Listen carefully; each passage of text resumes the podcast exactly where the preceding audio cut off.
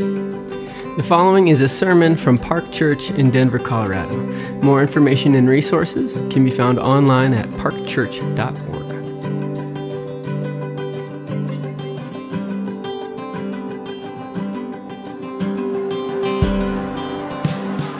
Good morning. Will you have a seat? Take your Bibles in front of you. Turn to 1 Peter chapter 3. This is on page 954 in the Pew Bible. If you don't have a Bible at home, please take one of these from Park Church. 1 Peter chapter 3, starting in verse 15. But in your hearts, honor Christ the Lord as holy, always being prepared to make a defense to anyone who asks you for a reason for the hope that is in you.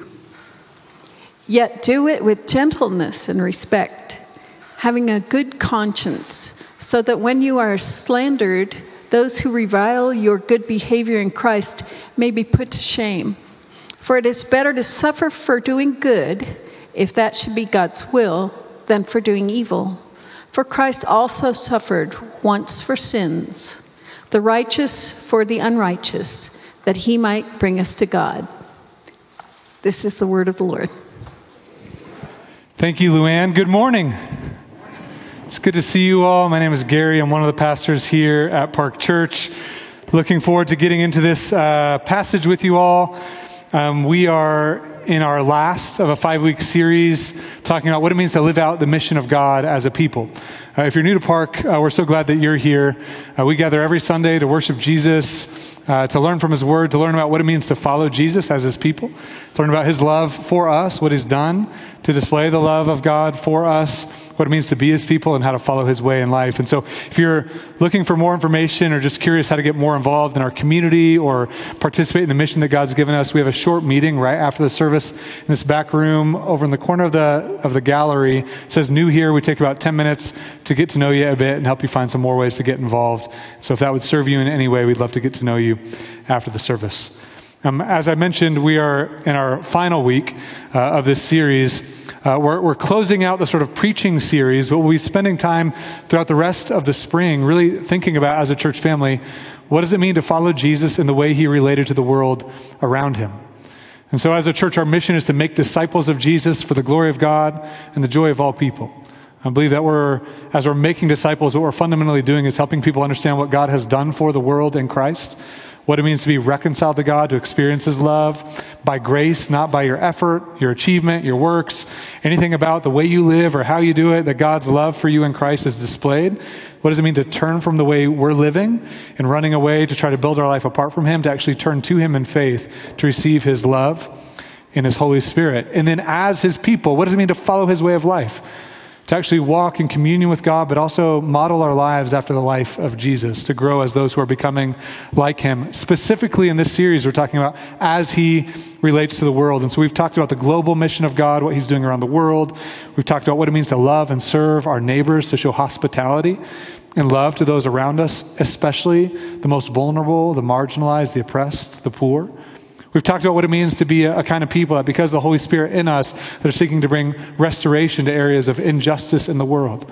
We've talked about what it means to be a people who go into our workspaces or wherever God calls us to live out our days to do the work He's called us to, whether paid or unpaid, in ways that serve and love humanity and seek the well being of those around us. Specifically today, we're talking about what I think a lot of people think about when they think about mission, which is sharing the good news. That we are, as a people, called to participate in what God's doing in the world, in part by sharing the good news about Jesus to others. There's a, ton of complications around that in our culture. It can be overwhelming. You might have your own fears about what that's meant in your life and things you've done. And so we need to talk about all, those, all of those things. And we desperately need the Holy Spirit to work among us. So we're going to take a moment and pray. But I do want to sh- uh, share with you, as I've been praying about that and preparing for this for the past few weeks, I have felt personally a significant um, conviction and a call in my own life towards repentance. Areas where I have really neglected to be faithful to things that God has called me to because in part of sometimes it feels uncomfortable, or I don't know how to do it, or I'm just afraid, or I don't believe that God's really going to do much through it, or I don't have a love or a care for my neighbors or those around me. Just felt a lot in my own heart, just things I need to repent of. And I wonder, just knowing our church family and things that I think we do really well and things that I think we don't do particularly well, if God might lead many of us into that space of actually just turning to Him, saying, Hey, I've, there are things in my life I've been neglecting a passion for you and for your kingdom, a love for my neighbors. God, would you work in us, not to condemn us, not to crush us, but in your mercy and grace to lead us to turn for you, to turn to you and follow your way of life. And so let's pray that the Holy Spirit would work among us this morning. Um, Jesus, we want to say thank you uh, for your faithful love. Thank you for your mercy and your grace towards us. Thank you for your kindness. Thank you for the way you've put the love of God on display in your pursuit of us, the way you've pursued us with faithfulness, with mercy, with goodness, the way you've shown us grace. I pray that this morning your mercy, your love, your grace would compel us would awaken in us, that through the power of your Holy Spirit, we'd be awakened to who you've called us to be in this world, in the ways that we live, in the ways that we love, but also in the ways that we share the good news of your kingdom to others around us. So pour out your Spirit on us this morning. Where we need to repent, would you give us hearts of repentance? Where we need to be encouraged and be reminded of your grace and your love, would you remind us? Where we need to be given wisdom and guidance, well, would you work? And pray that the, the result of this this time this morning would be your spirit moving among us to grow us as a people that bear witness to your kingdom everywhere you call us to go. So would you part your spirit on us now, we pray in Christ's name. Amen. I, I remember vividly when I became a Christian in junior high, uh, kind of going to my youth group. Uh, the gospel was new to me. I was learning more about it. I was growing as a follower of Jesus. And I was uh, welcomed and kind of invited to participate in this thing called evangelism which the word itself was like, whoa, that's a big word uh, for my junior high brain. I don't know what that means, but Christians are supposed to do it, and so let's go. And I learned a method of evangelism called, ready? Evangelism explosion. And you have to say it like that. You have to say it like explosion. Uh, you just need it like to feel like, I don't know if it's good, bad, weird, awkward, just just you needed to feel funny. And because uh, it does feel funny.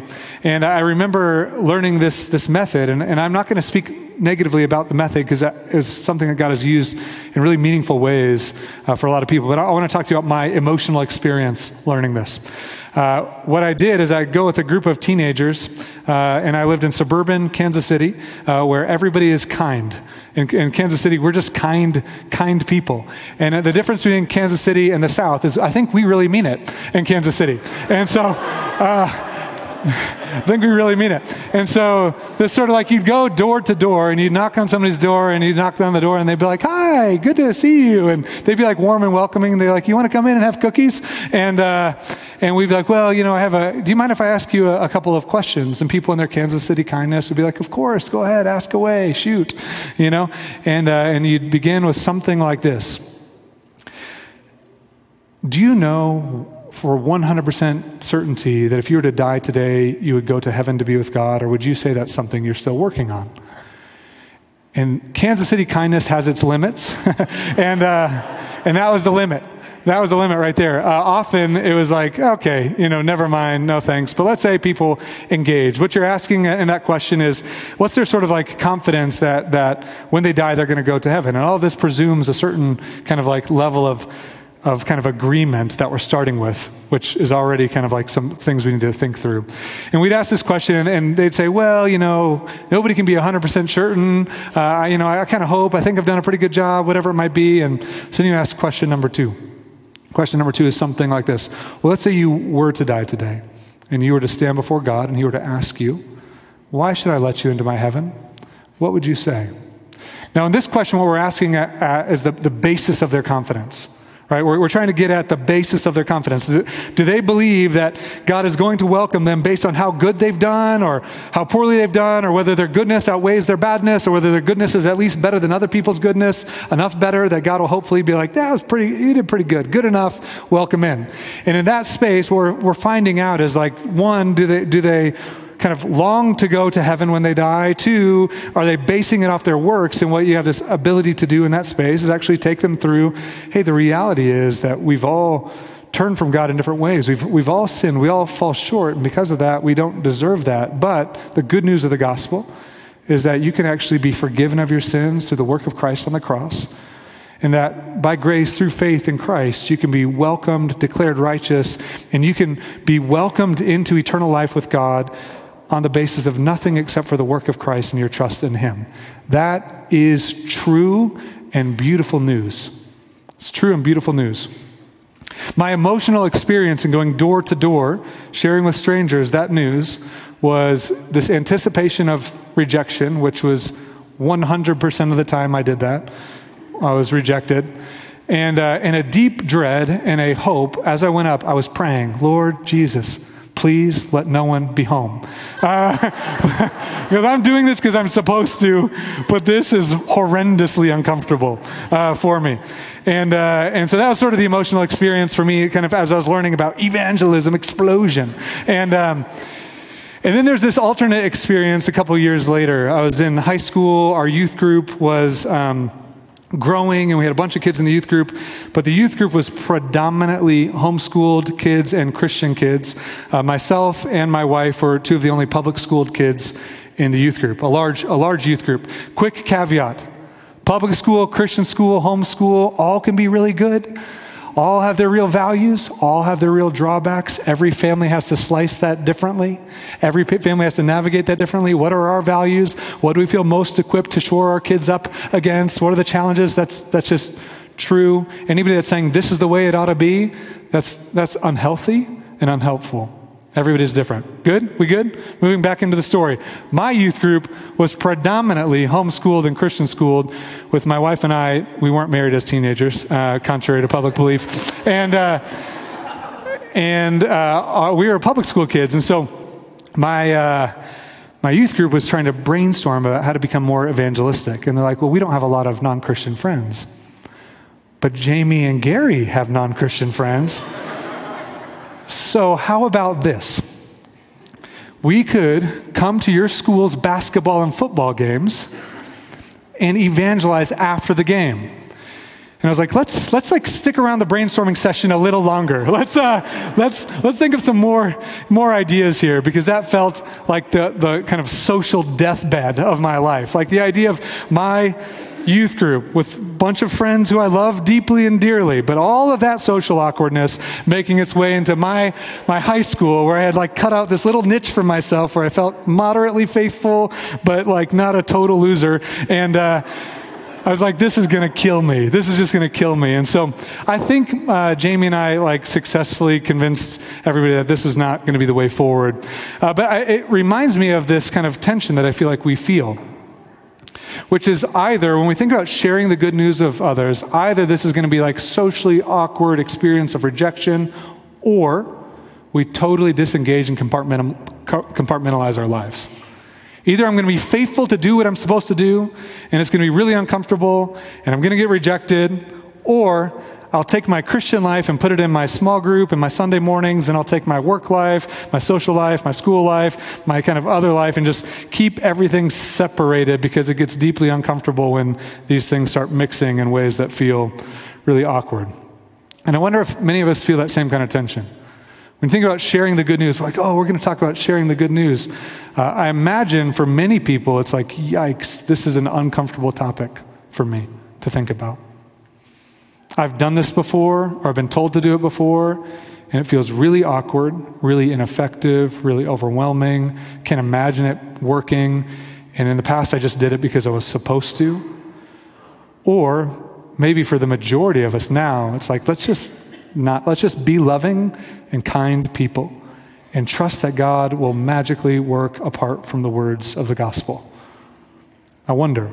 I wonder if how, how many of us feel that tension. And so the question we're trying to engage today is is there, a, there a path forward to be faithful to be who God's called us to be, to be ministers of the gospel, ambassadors for Christ in a city like Denver, Colorado? In this age, post Christian, where Christianity is not just like kind of one of the options, it's really seen in, in a lot of people's minds in our city as a really offensive way of life. How do we be loving, kind, gentle, gracious, humble, and still bold with the claims of Christ in a city like Denver? That's what we need to talk about. We're going to walk through it today with four questions. Uh, just the who, who, who's actually called to be participating in this, biblically speaking, who's called to be participating in the sharing of the good news, the, the why, why it's important for us to kind of overcome these obstacles as a people. What is this good news that we're sharing? And then last, how, can we do that? How can we share the good news of the gospel to be faithful in ways that are loving? I'm going to start with this question of who, and I want you to, to think for a minute of who shared the good news about Jesus with you. You're all here in a church today. Some of you are maybe brand new, and God's just been doing stuff in your heart, and you felt like you're supposed to show up in church today. You're like, man, this is getting intense fast. Know, I, I, I really mean this. We're really glad you're here. Uh, we're, we're as a community learning what does it mean to worship Jesus and to follow his way of life, but also as a community, a space where a lot of us wrestle with our own questions, doubts. We've all been on the journey in different ways. We've wrestled. We've come from different ways of thinking and viewing life, different kind of belief systems. Many of us still wrestle with those in different ways. And this is a place where you can ask those questions, engage in those claims. But we're also a community that's saying, as we follow Jesus, want to be faithful to who he's called us to be as ambassadors of the gospel. So listen, listen to this. This is from 2 Corinthians chapter 5, verses 17 through 21. I want you to keep in your mind just the, the amount of people that have been faithful to this calling that have come before us. 2 Corinthians 5, 17 says this. This is the Apostle Paul. He says, Therefore, if anyone is in Christ, like if you've put your trust in Him and you're, you're united to Him by faith, you're part of the new creation. The old has passed away. Behold, the new has come. All of this, this whole new creation that Jesus has opened up through his death and resurrection, all of it's from God who through Christ reconciled us to himself and gave us gave us the ministry of reconciliation. Here's what that means. Here's what I'm saying. That is in Christ God was reconciling the world to himself, not counting their trespasses against them. And, notice these words, entrusting to us the message of reconciliation. Therefore, we are ambassadors for Christ. God's making his appeal through us. So we implore you on behalf of Christ be reconciled to God. For our sake, he, God, made him, Jesus, to be sin, who knew no sin so that in him, in Christ, through faith in him, we might become the righteousness of God.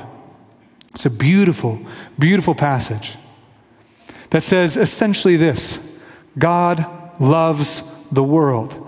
Though we rejected his reign, and in this passage it calls it trespassed against him, though we've turned from his reign and we've run away from his loving presence, and we've tried to kind of find a life of acceptance and to find a life of wisdom and wholeness and flourishing and goodness and satisfaction apart from God's reign, apart from his wisdom, apart from his way, and away from his love, we've tried it. The Bible calls that sin, trespass. Though we've done that, God sent Jesus into the world to reconcile people to himself through his death for our sins and his resurrection on the third day.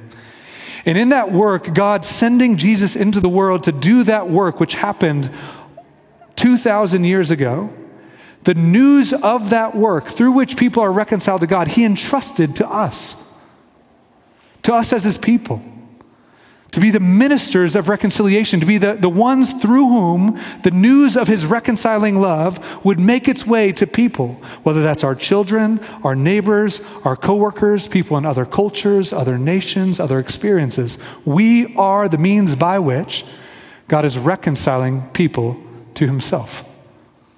It's who we're called to be. Who's called to share the good news? All of us. All of us.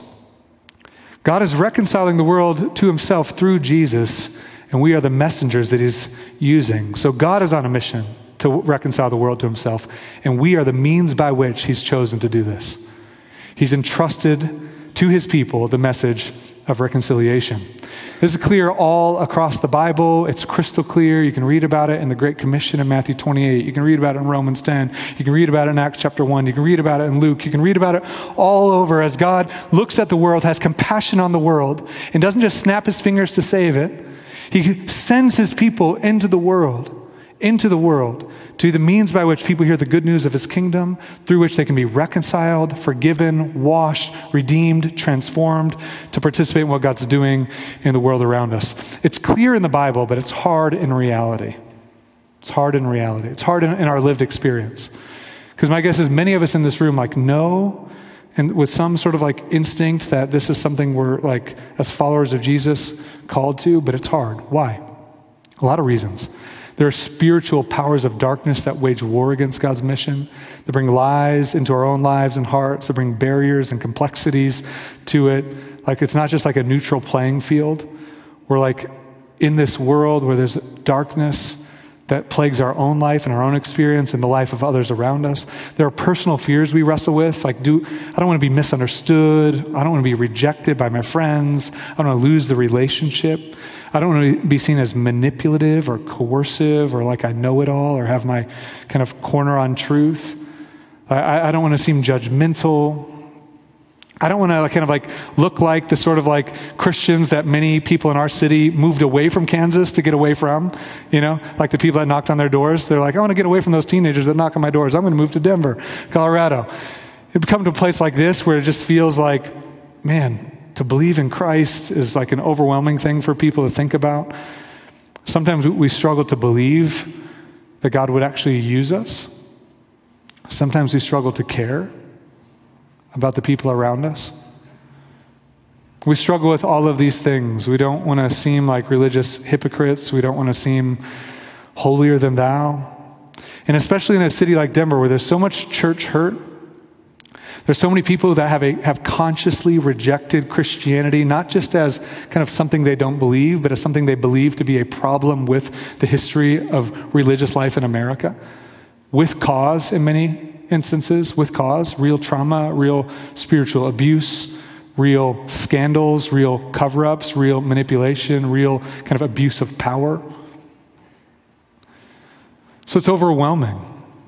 It's overwhelming. And, even more in a city like Denver, where people have moved and are really trying to carve out for themselves their own version of the good life with moderate success with moderate success. In Denver, we can tend to think like, man, I, I, my neighbors are kind, they're loving.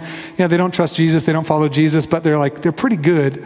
And like, I don't, I don't want to kind of be, you know, be like too forward about this. And so we kind of like look at the Denver life and think like, it's a kind of decent life. Like people can move here.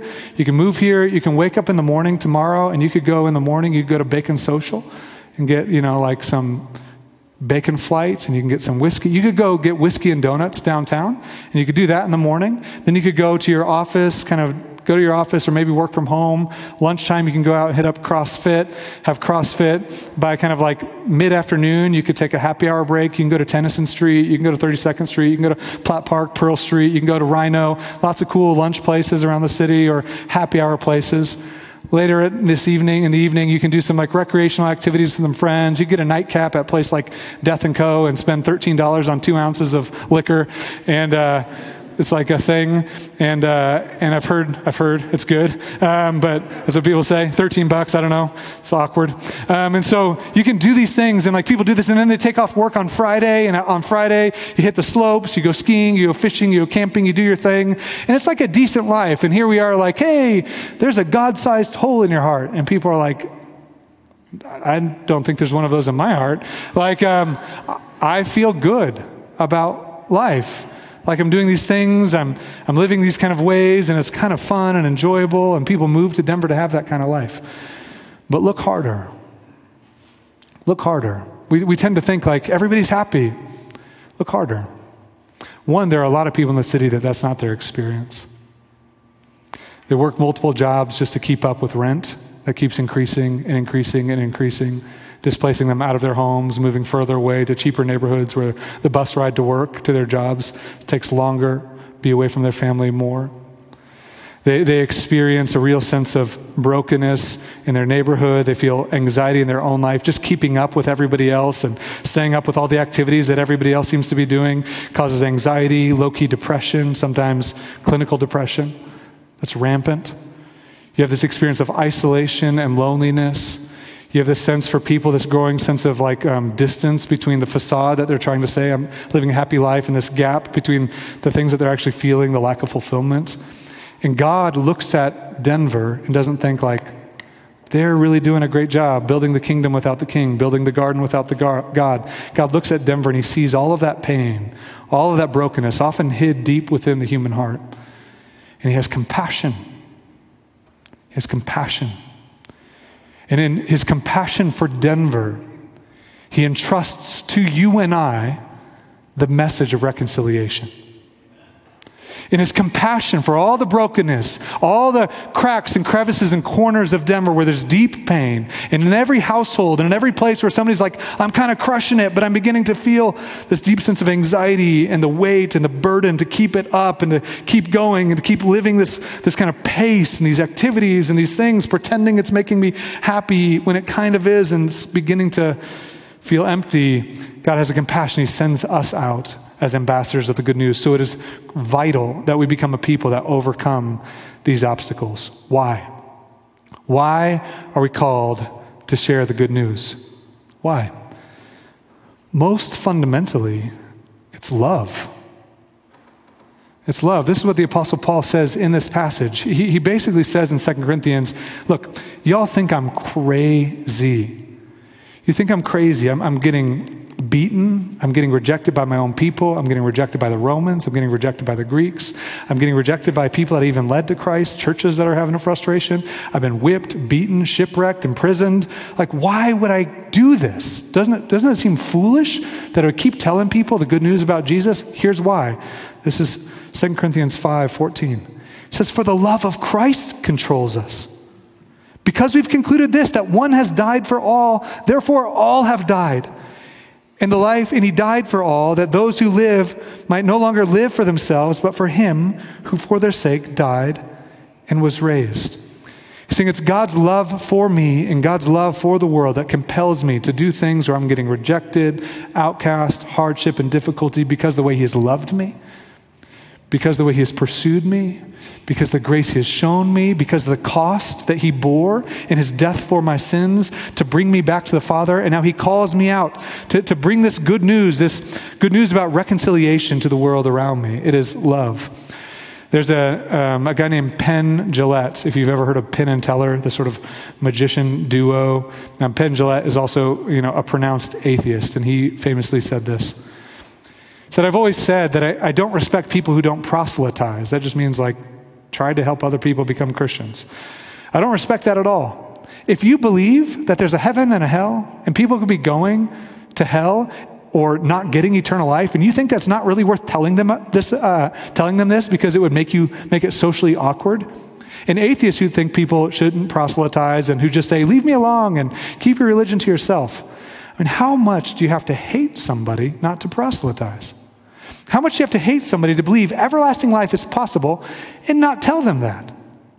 I mean, if I believed beyond the shadow of a doubt that a truck was coming at you and you didn't believe that truck was bearing down on you, there's a certain point where I tackle you. And this is more important than that. That's from an atheist saying, hey, if that's your worldview, that life, fulfillment, joy, everlasting life, even, is available for those who turn to Jesus in faith.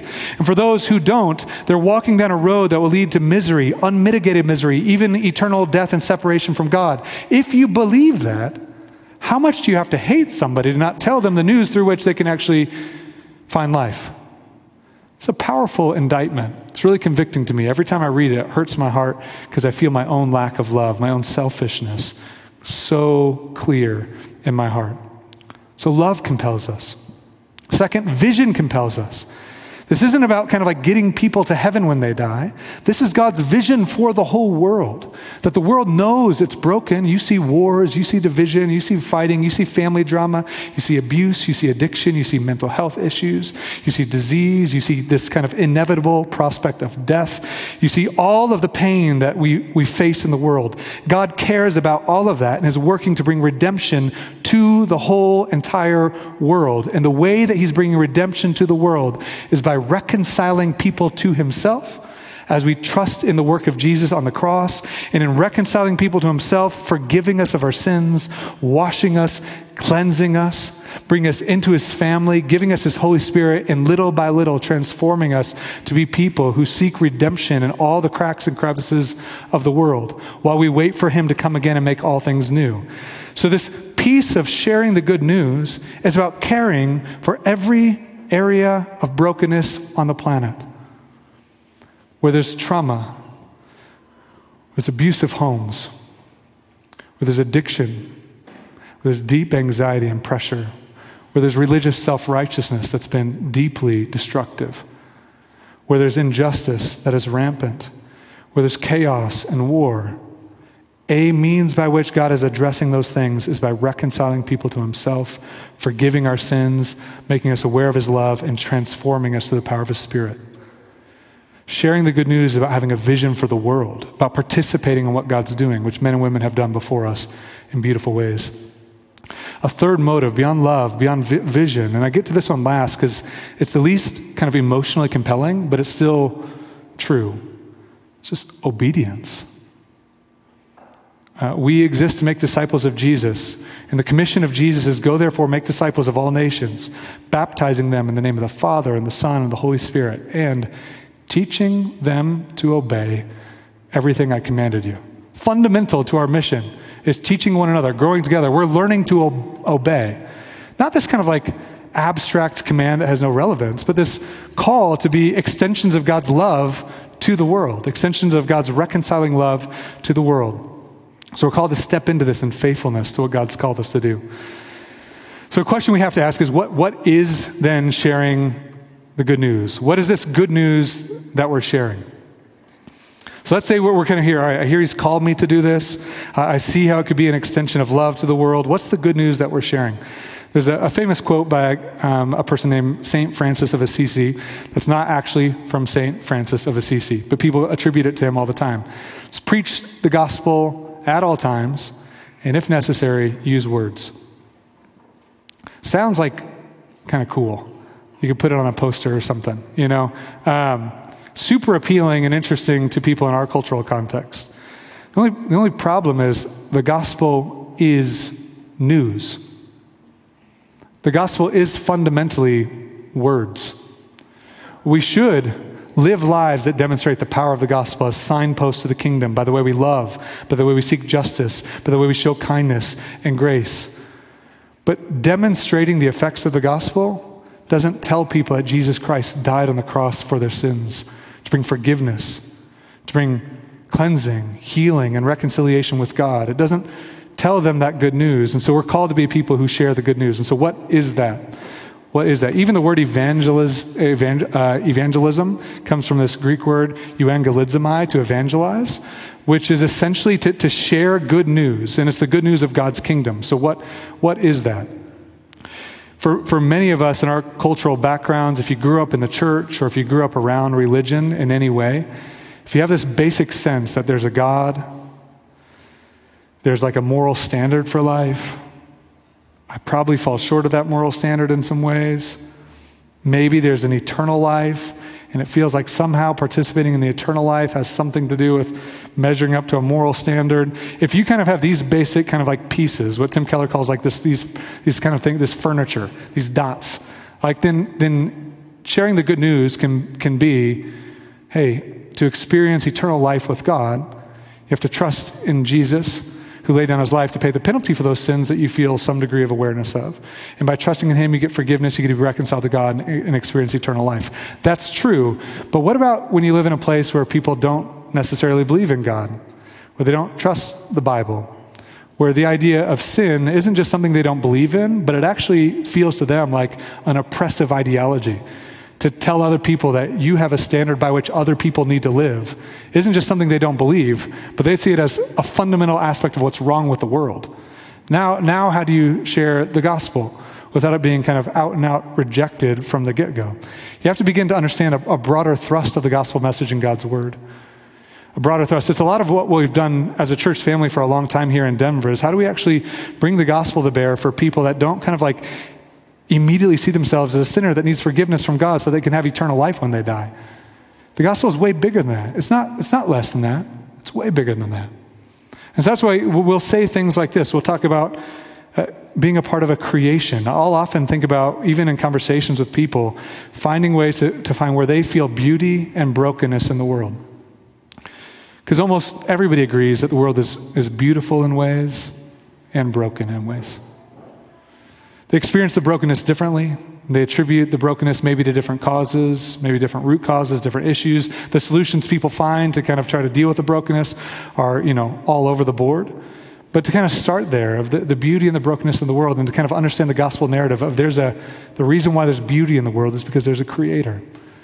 A creator who wanted the world to experience and reflect and celebrate and enjoy beauty in the world and helping people see like the mountains as a gift from God, the, the, food as a gift from God, friendship as a gift from God, culture as a gift from God, music as a gift from God, aesthetic beauty in the arts as a gift from God, justice in institutions, what a gift from God. These are all things that reflect God's goodness. But when you start thinking about the brokenness in the world, where did that come from? Where did that come from? In the Bible story is that brokenness came from us pushing away from the God who made the world, pushing away from his design, his authority, and his love, and trying to do it in our own way. So we'll say things like, we're trying to build the Garden of Eden without the God of the garden. We're trying to build a kingdom without the king. We're trying to kind of like forge our own life in our own way apart from God. And as much as humanity has tried to do this from civilization after civilization, generation after generation, cultural approach after cultural approach, the world has continued to feel broken. Broken. And the good news of the gospel comes into that space to actually bring this, this, this incisive indictment that the problem with the world is us. It's us. We brought brokenness into the world, and as, as offensive as that might be, I think people tend to be aware that there, there is something broken within me as I struggle to be who I feel like I'm supposed to be. And the good news of the gospel is God didn't just kick us out, that He loved us in that space to reconcile us, to forgive us. He laid down His life to atone for our sins, to wash us, and to show us this incredible love, to reconcile us to a community where we can be accepted apart from our performance we can be given an identity as sons and daughters apart from our achievement or attempt to forge our own identity in the world. We can be eh, kind of experience this joy in God's presence, even in the midst of suffering and sickness and pain and even death itself. We can experience a life with God and with His people that is compelling, where all the longings of the human experience are found wrapped up in being a part of Christ and His kingdom. And when people begin to feel and kind of experience that in this space, it can be transformative. But how do you get there? How do you get there with people that don't want to give it a single thought? How do you get there with people that feel out of the gate a rejection of the biblical claims, that people feel the abuses of the church and the pain in reality? How do you get there? How can we share the good news in a loving way? Like, how, how can we do this? How can we do this in ways that are thoughtful, in ways that are loving? In my experience, kind of as a teenager, learning these ways of sharing the gospel that were like God uses and has used in profound ways throughout history and still uses sometimes today. In my experience, again, this kind of like experience of rejection after rejection after rejection when I'm going like cold turkey, you know, cold call evangelism.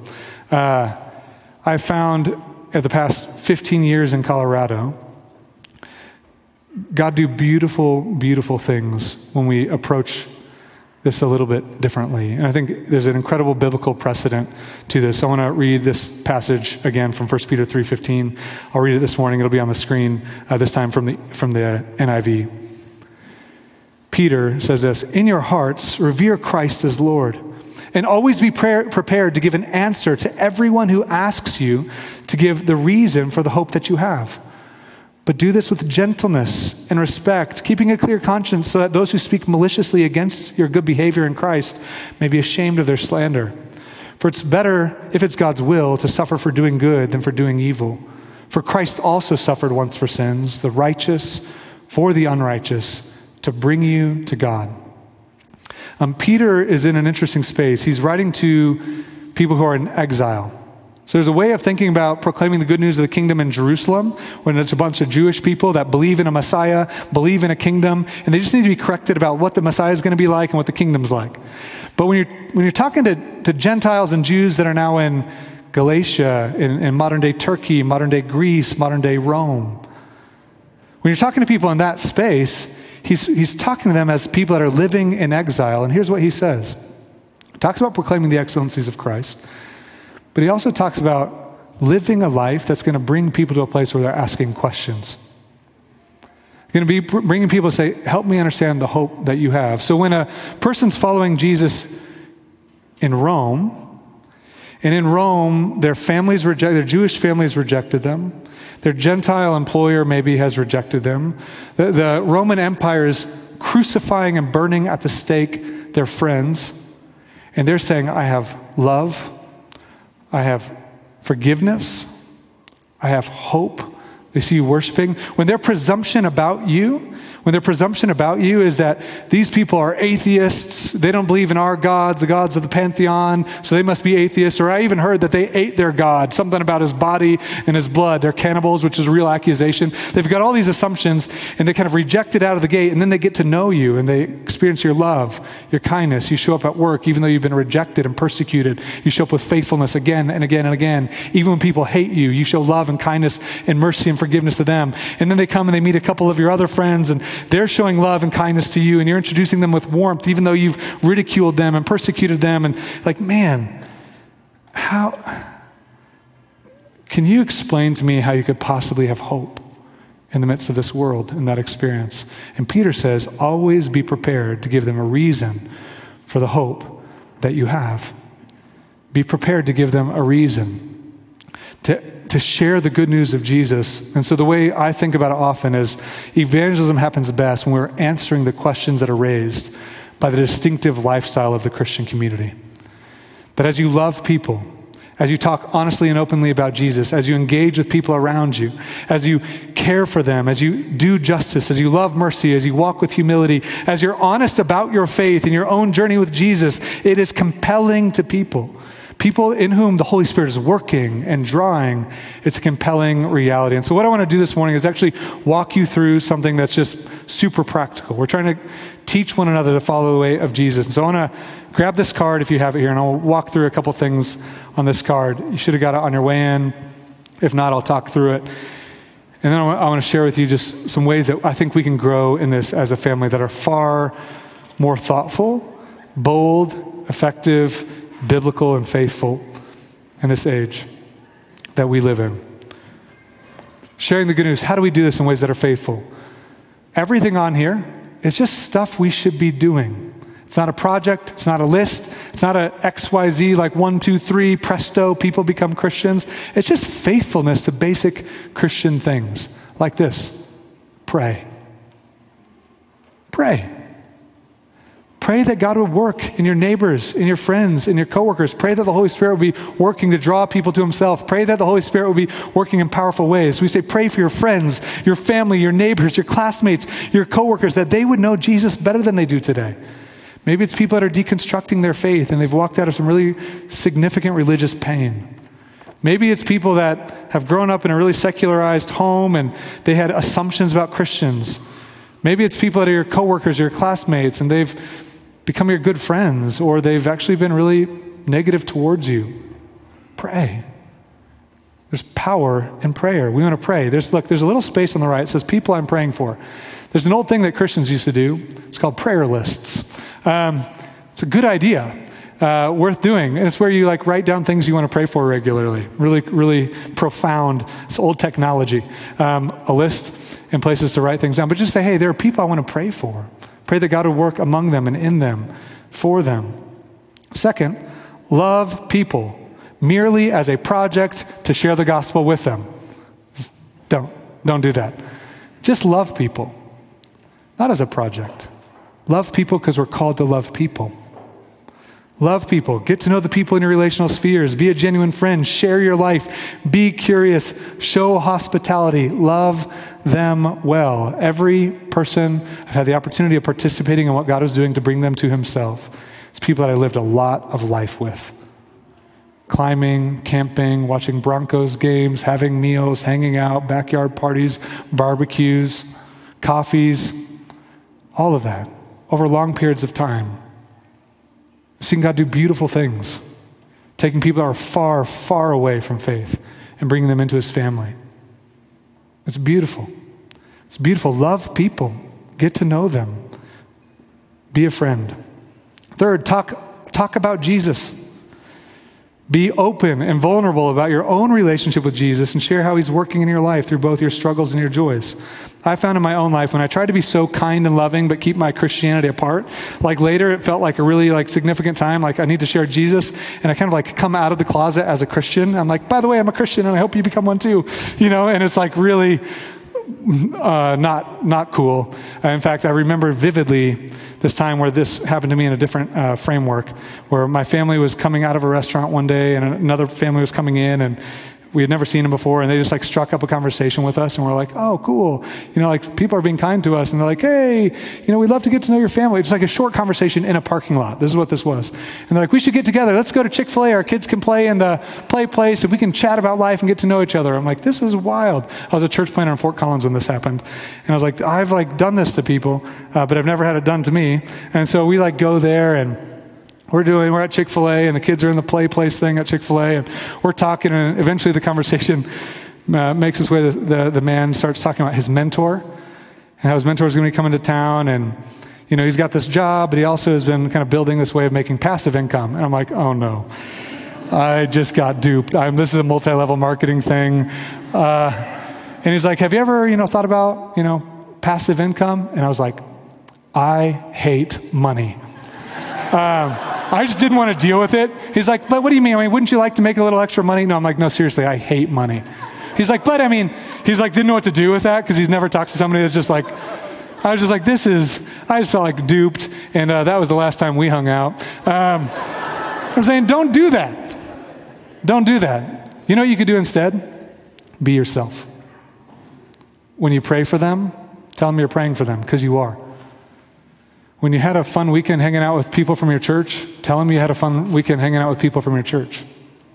When you're struggling with doubt and tension and pain, tell them about that too.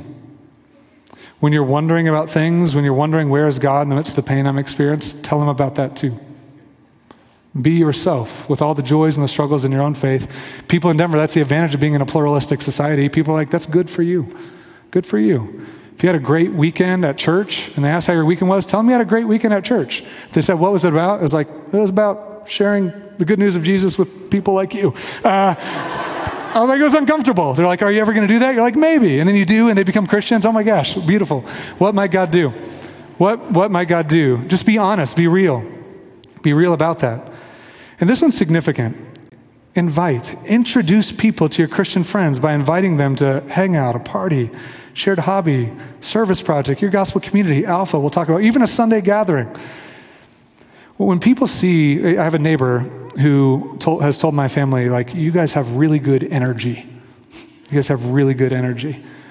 Um, and it's important for me, one, that he knows I'm a, I'm a Christian, and he does, but also that he see the energy, which I would say is the Holy Spirit in us in our, in our brokenness and our flaws in other people. And that he could say, okay, it's not just like this family that I kind of like enjoy being around, but like all the people that they're like following Jesus with have this thing. And what God does through that is profound. One of my favorite all time books is this book, A Severe Mercy by Sheldon Vanauken. Uh, I will often quote C.S. Lewis uh, from stage. Sometimes I choose to quote other people, Sheldon Vanauken half of the book are quotes from C.S. Lewis. Um, so just sneak him, sneak him in here often. Um, but he was a devout, non Christian atheist. What he worshiped most is the love relationship he had with Davy, his love interest, eventually his wife. And they went to Oxford together to kind of build this life together. And all of a sudden, they started getting like they met some friends that they liked, and they turned out to be Christians. Those Christian friends invited them and introduced them to other friends. And before long, like five of their best friends were Christians. And they're like, this is weird. And so here's what Sheldon Vanauken says. says, These were our first friends, close friends. More to the point, perhaps, all five were keen, deeply committed Christians. But we liked them so much that we forgave them for it. We began hardly knowing what we were doing to revise our opinions, not of Christianity, but of Christians. Our fundamental assumption, which had begun, uh, which we had been pleased to regard as an intelligent insight, had been that all Christians were necessarily stuffy, hidebound, or stupid, people to keep one's distance from. We had kept our distance so successfully indeed that we didn't know anything about Christians. Now that assumption soundlessly collapsed. The sheer quality of the Christians we met at Oxford shattered our stereotype. And thenceforward, a reference in a book or conversation to someone's being a Christian called up an entirely new image. Moreover, the astonishing fact sank home. Our own contemporaries could be at once highly intelligent, civilized, witty, fun to be with, and Christian. Their assumptions began to break down as they interacted with the Christian community and what God was doing in that space through other things, visions they were having, questions they had been asking, things that happened in their childhood, began to break down assumptions and brought them to a place where I'm saying, hey, I'm going to give this Christianity thing another look. I dismissed it out of the gate, but I'm more interested now. I wonder if there's something to it. There might be something to it. In fact, they start interacting with C.S. Lewis because they were in the literature program, and Lewis has this wild salutation in the letter where he's kind of talking about the different things that he's experiencing, Sheldon is. And Lewis, to sign off a letter, says, I think you're already in the meshes of the net. The Holy Spirit is after you. I doubt if you'll get away. Yours, C.S. Lewis. You're like, boom! You know, like when Lewis is like, the Holy Spirit's after you, then he is. Uh, it's happening. And sure enough, God brought them to faith in a profound and beautiful way. But that's what happens when we engage in these things. And this last piece here is prepare to listen and to learn about the questions your friends have about Jesus and be prepared to step into opportunities to share more about the hope that Jesus gives to every area of life. When, when, when life goes haywire, when they lose control or lose a job, when there's pain and grief. The way Keller talks about is when their own worldview is like clothes that don't fit anymore. It's like their experience of life isn't fitting in the sort of Denver pluralistic chase after the good life through recreation, hobby, activity. When that life is like, is not fitting and it begins to rip, then the Christians that they know are people they often turn to. Help me understand. I remember a lot of my neighbors would say, like when they find out I was a pastor, it'd be like the end of the relationship like, I'm like, what do you do? Yeah, what do you do? Well, I'm a pastor. And be like, okay, turn away. And I've shared this before, but when the pandemic hit, I got several people that reached out to me, like, hey, you're a pastor, right? You're a pastor, right? I have questions. When life loses control and there's pain and, and their kind of ability to build their own life, their good life apart from God begins to crumble or there's cracks in it, and you've loved them, you've walked with them, you've been honest about your faith with them, you've invited them to be around other people, you've brought them to the Super Bowl party and the barbecue and dinner. Man, when, when, when they're feeling that lack of hope, and they see you in their life, God works to bring questions. And that's when the gospel meets them with beautiful, good news. May we be people that are bold to share it. What I want to do is actually have a, a group of people come up uh, from our Alpha team. We're launching a new thing. So I'm going to have Becca Griffiths come up with uh, a team of people that are going to share a little bit about a resource that's available as we help people explore the claims of Christianity. Can you welcome this team up on the stage? Hi, um, like Gary said, my name is Becca Griffiths, and this is our Alpha Core team minus one. Um, Laurel will also be on our team, but she is far off in another country. Um, and so you might have seen some of our faces at your GCs. We've tried to meet with as many GCs as possible to share about this. Um, but if this is your first time hearing, we're going to tell you a little bit more about what Alpha is and how you can get involved. My name is Max Griffiths. I'm Blaine Nichols. I'm Alex Ditto. I'm Ben Cahill. I'm Dylan Jarrell. I'm going to speak first and then hand it down this way to talk about logistics and then ways to get involved. But real quick, Alpha, uh, you could think about Alpha as like an evangelism explosion. Uh, that's good. We're good. you made that joke in the first in the first service. I was hoping you did again. Uh, so, what is Alpha? Alpha is uh, actually an international organization that started in the not 1970s, I was just told. Sometime in the 1900s, but I think the 90s. Um, and and it's, it's a place for people who are spiritually curious, who are interested in Christianity or faith or God or spirituality, to come and have an open dialogue. It's not apologetics, it's not us telling them about the historicity of the Bible. It's it's a place to come and talk about where you've been and what you're thinking, um, and then we can we can all talk about it together. Um, so.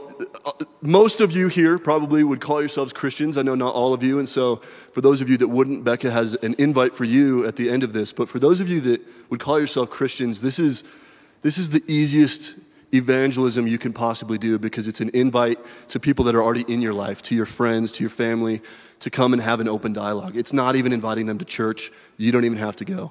Um, so, Alpha is coming to Park Church, uh, and Ditto's going to talk to you some more about the logistics.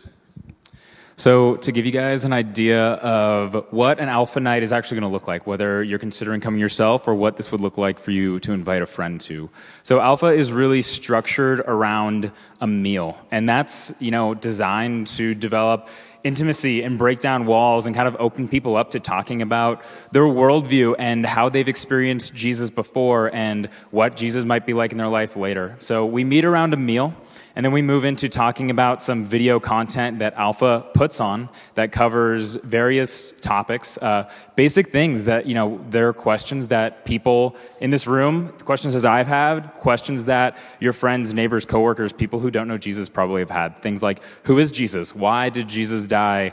Um, how do I engage with the Bible? Why? How do I pray? What is the church? How do I be involved? Um, is there anything more to life than this? So we'll watch a video that covers topics like that, and then we meet and discuss. And like Dylan was saying, we're not having a Bible study, we're not having an apologetics course, but we're just discussing, talking about people's worldview, their experience, their hurts, their joys, and then focusing around the content of the gospel that's presented in this video. So, kind of what the night will look like is our hosts who are up on this stage, uh, plus one, and then the participants that are coming to Alpha are going to meet, have this meal, watch some video content, and then uh, discuss it. And we're going to be meeting uh, in a home in the Park Hill neighborhood every Thursday night uh, for 11 weeks with a couple weeks off. We're starting, uh, I believe, in two weeks on the 16th is going to be our first Thursday night from about 6:30 to 8:30 is when we'll be meeting consistently. And um, on this card that was handed out that you guys should have. There's the QR code. And on this, there's a lot more details. Everything that I just articulated will be on here for you guys to hand to somebody, to send to somebody. Um, all those topics, all those dates, all those times, the address, uh, as well as where they can sign up. So we're hoping that people who are interested in coming to Alpha and experiencing this and talking about their faith um, and learning about Christianity, that they would RSVP so that we have numbers. And as well as like if you guys are planning to come with uh, this person that you're inviting, which is totally welcome welcomed. Uh, we want people to end up feeling comfortable coming on their own, but we welcome you guys to come with your neighbor, with your family member. So if you, both those people would RSVP via this link, it would make things really easy logistically uh, and help out a lot. So thank you guys. All right, so the last piece is how you all can get involved.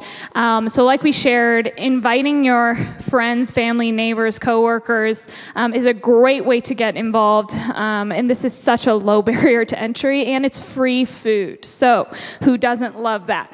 Um, so, I'll get back to that at the end as well. But we are asking for a few things from the congregation. One is that um, your GC, if you are a part of a GC, would volunteer to bring a meal for one of the nights of Alpha. This is a really big part of Alpha is that we are providing a meal like we shared about, and it's important that the congregation comes around us in this way to help facilitate it. It's a low barrier commitment um, to being able to help with Alpha. It's bringing a meal for one of those weeks. So if that's something that your GC is interested in, or just like a few individuals, a group of friends here, um, you can use that link to sign up. The second is we are asking people to join our prayer team. How we're doing prayer for Alpha is that you would sign up for a date, a day of the week, and then you'd pray that day every um, for those 11 weeks. So, say you sign up for a Monday, you would just commit that this might be 10 minutes of your day. It could be an hour, whatever your prayer routine looks like. But on Monday for 11 weeks, you'd be praying for Alpha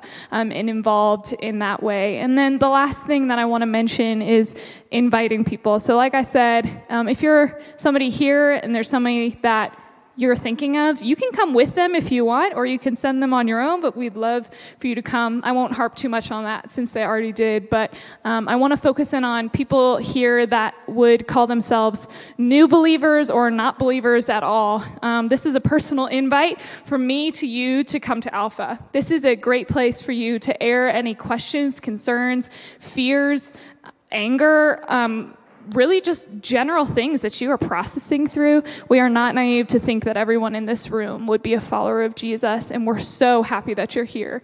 So this is a great in between before going to a GC. This could be a great introduction to what does it mean to follow Jesus, um, and you're welcome to come with all questions that you have. Um, so if you all have any additional questions after the service, we're going to be up here. Um, we'd be happy to talk more about it with you, but um, I'll invite Gary back up. Thank them together? Thank you. Thanks, Becca. Um, we're excited to offer this just as a resource. Uh, there are a lot of people that hanging out with other people that are asking questions and exploring things in a non judgmental environment uh, would be a really significant context. There are people that are curious, they, they like you. You're their coworker, you're their neighbor, you're their son or their daughter or their brother or their sister or their cousin, their classmate, and they're like, man, it's interesting, but I have a lot of questions. To say, hey, I know you've had some questions. Here's a community that's given some space where people can kind of walk through that and ask those questions together. Would you be interested in going with me, or, or you don't, or you could go on your own? Uh, is a great space to invite people into. So uh, that's available. Now I want to remind us as a church family. We're going to close in prayer, and I want to remind us that what we're talking about here is not proving anything to God. It's not like checking off a checklist to make ourselves feel like, wow, what a great Christian. It's, God loves you. He, he really loves you. Even when we were running hardcore away from Him and rejected Him, explicitly, outright, blatantly, or subtly through religious practices and our self righteousness, whatever it might be, he, loved, he loves you. And He's pursued us in Christ. And because of his love, not to earn his love, not to work for his love, but because of his love, and because of the love he has for your neighbors, your classmates, your coworkers, your friends, your family members, because of his love for them, he's called us to be people that are ambassadors, that are ministers of his reconciling love to others. Our prayer is that God would equip us and compel us and empower us to be those who share the good news of Christ with others. Let's pray. Jesus, we come now and we ask for your grace. Where we need to turn from our own fears, where we need to turn from our own insecurities, would you help us? Would you protect us from condemnation or shame? Would your grace train us to turn to you and to follow you with faithfulness? Would your love compel us? Would your power, the power of the resurrection that we've experienced in our own lives as you've given us faith in life, would the power of the resurrection give us confidence that you have power to redeem and restore our friends, our neighbors, coworkers, colleagues, classmates, family members? And would you grow in us confidence, boldness, courage to, to be witnesses of Jesus? To be ambassadors for Christ, to be ministers of reconciliation in the world and in the context where you've called us. We pray this in Christ's name. Amen.